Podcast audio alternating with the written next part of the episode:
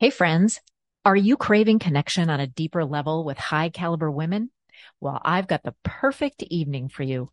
If you live in the Twin Cities area of Minneapolis, St. Paul, or want to visit, I invite you to join me for an intimate evening of rich conversation, fabulous food, and new connections.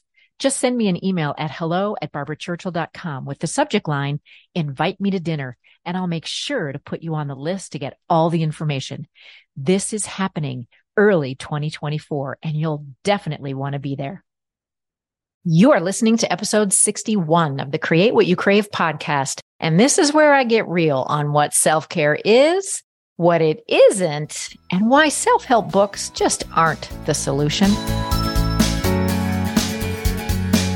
Welcome to the Create What You Crave podcast, a place for creating the self confidence you need to be your best self as a leader at work and in life. If you want to bring more authenticity, more boldness, more clarity, and more fun to your world, this is the place for you. I'm your host, Barbara Churchill. Here we go. Hey, my friends, it's me.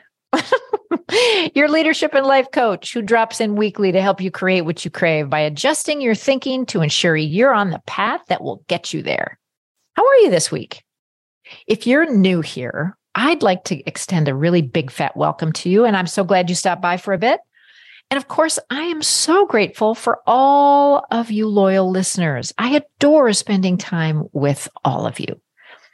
Now, today, I got to say, I'm kind of feisty and I'm on a mission. And I got to just say, it's kind of a big deal for me. I was talking to a colleague the other day, and we got on the topic of women and self care. And she mentioned what a full week she had. And she was talking about how she overbooked herself again and, you know, yada, yada. And I'm thinking to myself, sis, well, that's a whole nother podcast, but, you know, you got to stop doing that to yourself because it's, it's not healthy. Right. But anyway, so what she did to take care of herself, as she says, was that she booked a massage as part of her new commitment to self care. And she kept talking more and more about this new commitment. And I just marveled at how she was defining self care.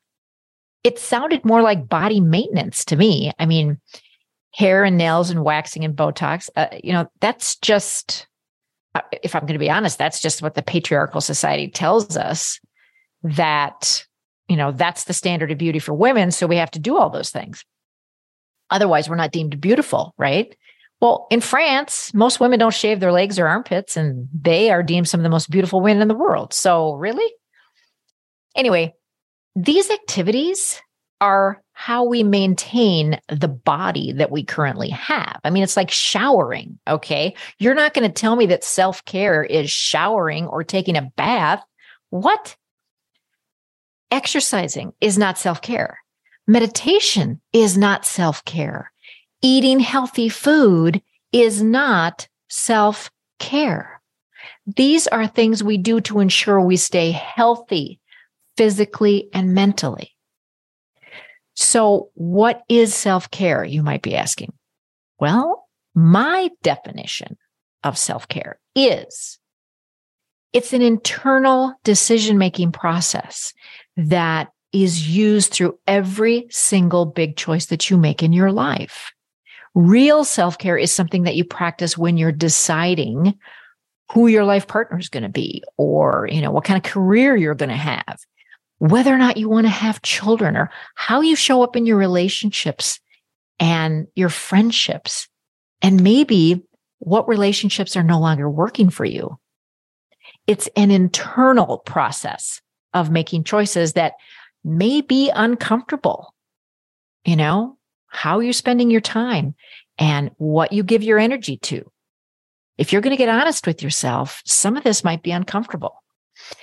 And that is something that is thread throughout your life. It's not just something that you cross off your list for this month. It's, you know, done it once and it's done. When I work with my clients, one of the first things I notice is that we have to really get a handle on their calendar for numerous reasons. But the first thing that we really do for my corporate clients is we schedule time for them to pee. yes, you heard that right. And you're like, what is that? What did you just say? You schedule what? Yes, we do because They are booked back to back with meetings, and nobody is saying this is ridiculous. You can't be at a meeting from eight to nine, nine to 10, 10 to 11, 11 to 12. What? So nobody thinks that's crazy. Nobody thinks that's nuts. Everybody just books it, but there's no bio break in there. So this is the world we live in. So I tell them, okay, listen, you got to protect five minutes in between meetings. Either you leave one meeting early or you arrive late to the other meeting. But this is what you need to do. This is insane. And they're like, well, what if I don't have to use the restroom? I don't care. You need that break to gather your thoughts from the last meeting and prep your thoughts for the new one. Because oftentimes they're so vastly different. Women's thinking follows a pattern that I've noticed. And I certainly see this in my coaching clients. They get to the point of burning out with all their self imposed pressure and social obligations and external pressure. And then they do a little self care, like they book a massage or maybe even a Reiki session to pull them back from the brink of losing it. And then lather, rinse, repeat the cycle all over again. Now, friends, I'm telling you, I know this pattern all too well because I did it for years. I bought into all of this BS. And I didn't burn out once, I burned out twice because I'm such an overachiever. Actually, I just kept buying into it, thinking that I could perfect my way to sanity. That is never going to happen. And this cycle isn't sustainable and it creates all kinds of health issues. I'm telling you, I'm sure that's why I was diagnosed with stage zero breast cancer. Anyway, I have a client who uses running to help her release stress. Now, this sounds very reasonable, right? She's got a ton of life happening right now. I mean, and I want to just remind you that life is 50 50. It's never linear, it's never balanced. You're never going to get some nice and then some. It always feels like, oh, I'm on this great flow. And then, oh, I've got all this crap happening. It's never even. Okay. But if you look at it over time, it's usually 50 50. Anywho, in our sessions, I'm showing her what her mind is doing and how using the tools I'm teaching her on a regular basis will help her get out of this cycle of using running to deal with her stress because running doesn't help her change her thought patterns or her circumstances if that is necessary. What happens if she breaks her leg? What happens if she stumbles and, you know, there goes an elbow? What ha- I mean, what happens if something goes wrong and now she can't go running? she'll have no tools to help her manage her mind and create resilience. And I get that running has benefits. It releases hormones and that makes you feel good, but that isn't always available, right? I mean, she can't jump up from a meeting at work and go running when she's stressed out. I mean, so then what, right? All these things, massages, facials, exercise, they're all good. I use them too, but using them as the only way to relieve stress doesn't stop the cycle. We have to stop and say, hey, wait. This actually has to be part of how I make proactive decisions about my life. And I'm not just reacting to whatever happens to me. I get to change those thought patterns and behaviors that I have, right? So I'm actually caring for myself internally. I get to make those choices. And some of them are going to be really hard, especially if they involve relationships. That's the power you have. That's what you need to say to yourself. The other thing I've noticed is that women feel guilty about spending money or their time on themselves in this way. It's like they aren't supposed to take time for themselves because that takes away from time they're supposed to be spending with their family. I've heard my clients say this a lot. Well, God, I feel guilty because that takes time away from the kids. And when they do, they feel like they have to justify it by saying things like, well, you know, I have to put my oxygen mask on first. Like it isn't acceptable for a woman to just want to get a massage because it feels really good. We feel like we have to explain and defend it, right? We don't. You know, if you ask your parents or your partner to watch the kids for an hour or so, you feel like you have to explain why. Instead of just saying, hey, this is something that's important to me. I enjoy it, and I'm going to go do it.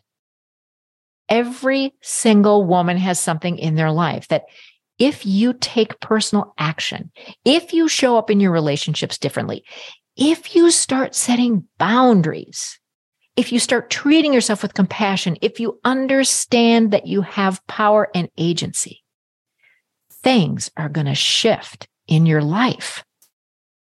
When I talk about real self care, that's what I mean. Now you might be thinking, all right, Barbara, then what do I do for self care? Tell me what to do and I'll just go do it. And that's that all or nothing, check the box thinking. And here's the truth, my friends I don't know what you should do. I don't know what's right for you. You do. That's why taking time to do the internal growth is crucial to creating the career, the relationships, and the life that you crave. What I will offer is a few recommendations on things to practice to help you get to real self care. Okay. Boundaries. Oh gosh. And I know right now you're just going, what? I hate boundaries. I hate setting boundaries. I hate conflict. I hate all the things. Setting boundaries sounds scary because most people think of them as negative. And I'm going to offer you this think of it as a pause. When you go to lunch with a friend or a coworker, turn off your phone and leave it in your purse. That's a boundary that you're setting with yourself that you're not going to use your phone while at lunch with this person. You're going to be present. Now, notice if your body is triggered by this suggestion. Notice what your brain is telling you. Women think we have to be available 24 7. Well, I'm here to tell you we have a choice. We can turn our phones off for an hour and enjoy time with this person. And then we can turn them back on and listen to any voicemails that we have, find out what it is, what's going on, and then take time to decide what to do, if anything. Sometimes we don't have to do anything. Next, self compassion. Oh, my friends, this is what I help my clients with so often self compassion. And this has been a lifelong learning for me as well. When you set boundaries, you're going to feel guilty because you're not used to it.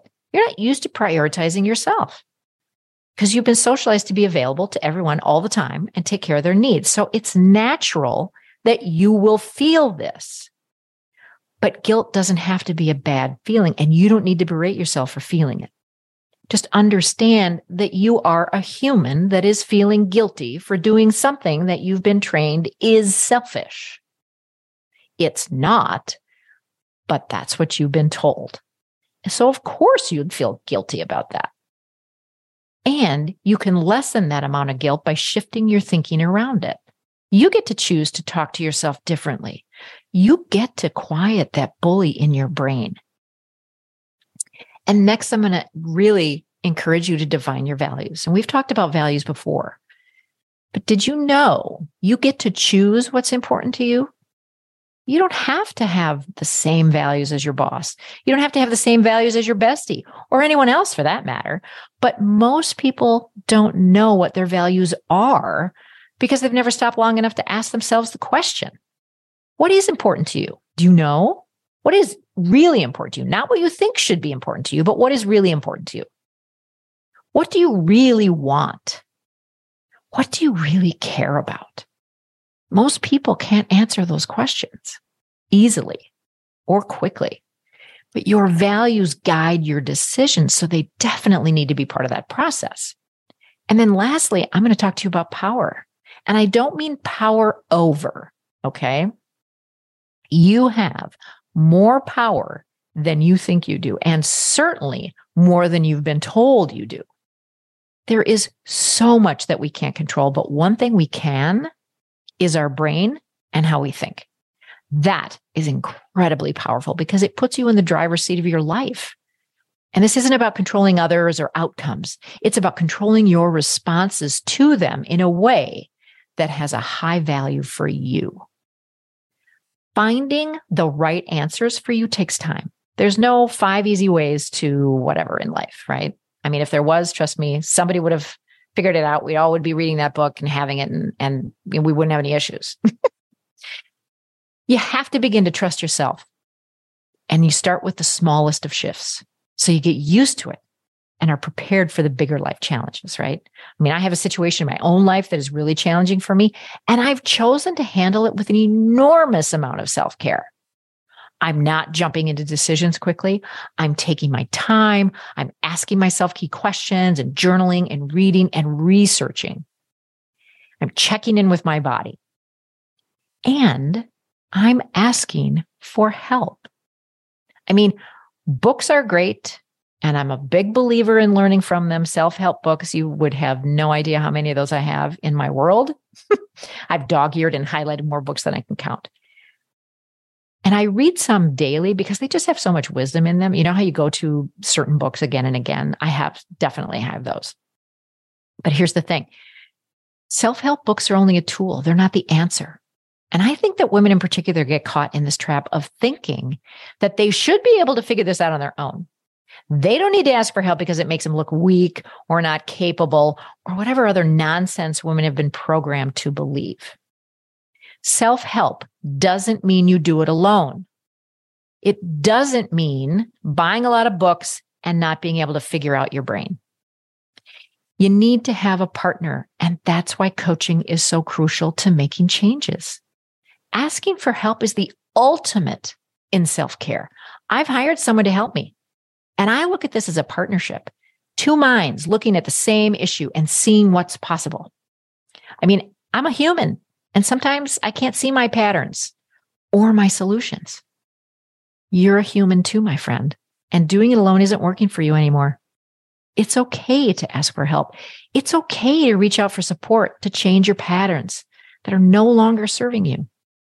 Coaching is the best self care investment you will ever make because it's completely about becoming the best version of you. And I can't think of anything better to invest in. Can you? You are so worth it. All right. Until next time, remember, my friends, I believe in you. Hey, if you love this episode and want to dive deeper into what's possible for you, I invite you to schedule a call with me where we can discuss what it takes to get out from under the weight of self doubt and step into the real you unapologetically. It's simple. Just visit barbarachurchill.com to book your complimentary call now. Remember, subscribe and review this podcast because I really want to hear from you. I'll see you soon.